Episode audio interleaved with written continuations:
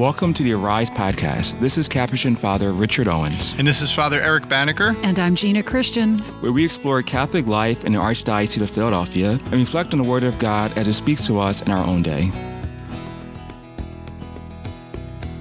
Our guest today is the tenth Archbishop and fourteenth Bishop of Philadelphia. He was appointed to that position by Pope Francis on January twenty-third of this year and was installed on February eighteenth. Archbishop Nelson Perez, welcome to Arise, the podcast. Thank you, Father. It's great to be here with you guys. I mentioned those dates. At the time, they seemed to be pretty close together. A lot of people said that there was a short distance between your appointment and your installation. You got that right. But it turns out that turned out to be a wise decision, huh? Well, I didn't think so at the time, to be honest. honest with you. So ordinarily, I think according to church law, an ordinary has to be installed within sixty days. Yeah. But because of the nuntial schedule, as well as Archbishop Chaput, they wanted to do it on the eighteenth of February, which was really like three weeks after the announcement from the Holy See. So I spent three weeks in Cleveland, I'll be honest, complaining to the Lord as to why are you doing this to me?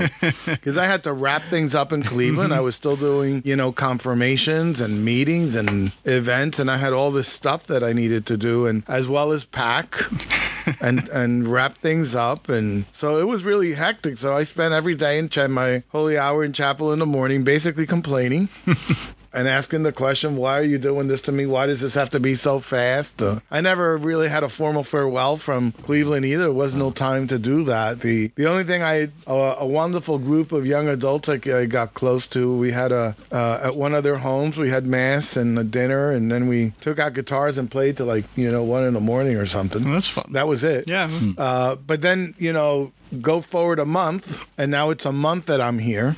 And then I understood why the Lord did what he did, because everything had been shut down already. So it would have been um, a real downer, I think, if we wouldn't have had, had the opportunity to celebrate. Because it's not just my, it wasn't my installation. It's the installation of the Archbishop of Philadelphia. That's way bigger than me. It just happened to be na- me now. Right. But it's a, it's a celebration of the Church of Philadelphia, sure. And it was able to happen.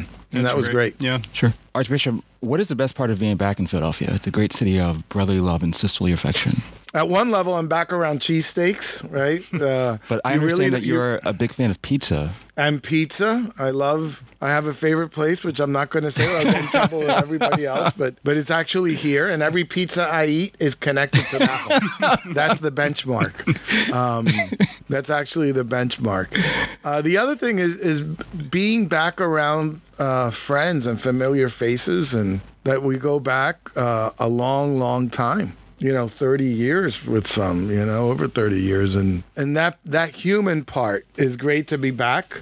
And just being back around familiarity, you know, it's, it's for me, it's in a sense, it's coming back home. Yeah. It's, it's with everything that is entails, right? Sure. It's coming back home. Uh, my time in, in New York and Cleveland were wonderful. The people of Cleveland were, I, I can't, you know, I love them. They're, they're just incredible. And I continue to remain connected to them. But a lot of my longtime friends were actually here. And now I have friends there in New York and, and Cleveland as well. So in that, in that sense, I'm very blessed and very rich. Yeah. What would you say are the similarities and differences between those three dioceses that you've served in? The similarities uh, uh, are that people in all three dioceses live their faith intensely, those who did. Yeah. And and they were very uh, multicultural. They were ethnic dioceses in a lot of ways. Mm-hmm. Uh, in Long Island, there was, uh, you know, an enormous Polish community and an enormous uh, Latin American community, one one third. That's the sixth largest diocese in the country. So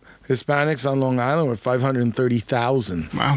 As big wow. as a mid-sized diocese in the United States, right? So that that that was similar as, as, as it is here. Philadelphia is a place of a lot of different ethnic groups and a large Hispanic group. And Cleveland was the same. Mm-hmm. Right, a lot of Eastern Europeans in Cleveland, mm. Polish and Lithuanians and Slovakians and uh, all that. A lot of Eastern Europeans have been there for a long time. Uh, the first Catholic Hungarian community was founded there. Mm. Uh, Saint Elizabeth of Hungary Parish was the first parish for the Hungarian community, one hundred and over one hundred twenty-five years ago. Wow. So it's, uh, Cleveland is uh, more so than New York is a church of neighborhoods. like Philly is. Yeah. In many ways, I would say that Cleveland was was basically Philadelphia without the cheesesteak and with the pierogies. That's what Cleveland was, actually. You could close your eyes and you could think you're in Philly, actually. No. And there's great connections. You know, the third bishop of, of Cleveland was from Philadelphia, Bishop Horseman. In fact, there are horsemen that work in the diocesan building. Wow. And there's a Horseman family, actually, at Saint Agnes in Westchester, mm. descendants of Bishop Horseman. And, of course, Cardinal Kroll, who was, you guys never met Cardinal Kroll, but Cardinal Kroll was Archbishop of Philadelphia, I think from sixty-one to eighty-seven or eighty-six or something mm. like that. twenty plus years. He was a priest of Cleveland and an auxiliary bishop in Cleveland and then came here. So there's been this back and forth synergy between Cleveland and Philadelphia for a long time. Sure. We have a better football team, though. I would say so. And they would say so, too. Though I did see the Eagles and the Browns play in a preseason game, oh, nice. And the Browns won oh. that year. Archbishop, would you describe yourself as an extrovert? No, I'm totally an introvert. Yeah, what do you think? Um, I'm totally, uh, no, I'm an extrovert, yeah. So what's the hardest part about being, about adjusting to quarantine? I think the hardest part for me is is that I have not been able to do what I wanted to do coming here. Sure. And really what was all set up to happen. Sure. Um, but but it's not something that won't happen either. So I was going to do uh, deanery masses and gatherings with priests in each deanery and bringing people together and, and, uh, and visit our high schools and elementary schools and institutions, and which is what I it is what I like to do, but it's also the role of the bishop. Sure. It is part of what the life of a bishop, and that I started off well. So I was able to visit a parish, do a confirmation. I went to Little Flower. It was great. Little Flower High School, and then the bottom fell out mm. with, with COVID, and, and none of that has been happening. So my only um, interaction with the people, so to speak, is sure. really virtually. Sure. And I'm doing a lot of that, a lot of that. You know, m- many of my days are spent actually doing that uh, in meetings and, and pastoral stuff as well. So I, I miss that precisely because I am an extrovert, okay. and I like to be around people. People don't bother me. You know, um, they energize me, and sure. and that's kind of not there. Yeah, sure. Yeah. So that's a little tough. I'm sure you guys would feel the same definitely, way. Definitely. Absolutely, yeah. Archbishop, a lot of people are catching up on Netflix and reading books at this time. Are you doing either? Yes, I caught up on Star Trek. Star Trek. The latest Star Trek. Oh, the it. new Star Trek. Okay. Yeah. Okay. Cool. Yeah, I love Star Trek. Archbishop, you came really with a message of, of faith and hope for our local church and, and for uh, you know, all people here in the area. Um, what are some signs of hope you've seen just in your short time back, even amid this this pandemic?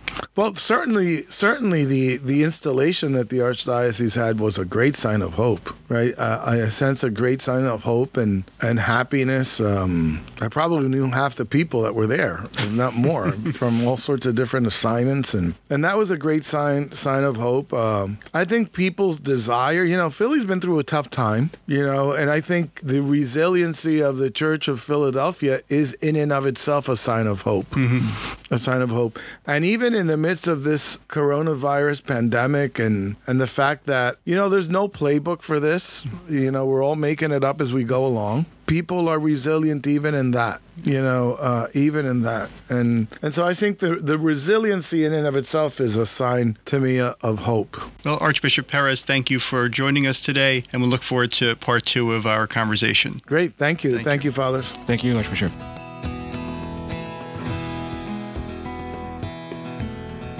A reading from the Acts of the Apostles. After Jesus had been taken up to heaven, the apostles returned to Jerusalem from the mount called Olivet, which is near Jerusalem, a Sabbath day journey away. When they entered the city, they went to the upper room where they were staying, Peter and John and James and Andrew, Philip, Thomas, Bartholomew, and Matthew, James, son of Alphaeus, Simon the Zealot, and Judas, son of James. All these devoted themselves in one accord to prayer, together with some women, and Mary, the mother of Jesus, and his brothers. The word of the Lord.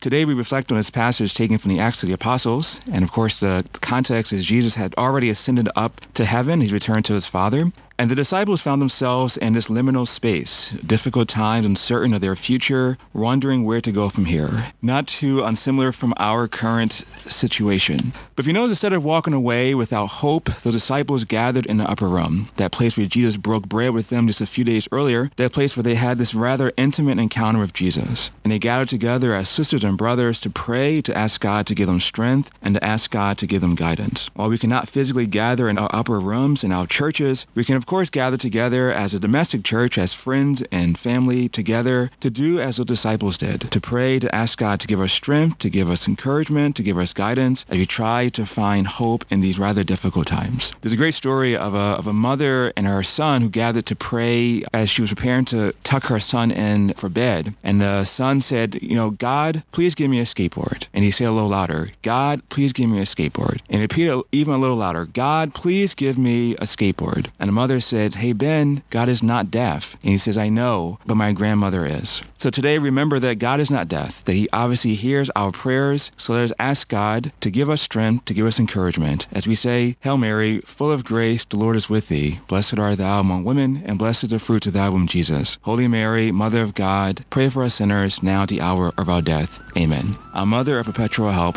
pray for us. You've been listening to the Arise podcast with Capuchin Father Richard Owens and Father Eric Banneker. I'm Gina Christian, and for more resources and information on the Arise Project, visit archphila dot org forward slash arise. Thanks for listening.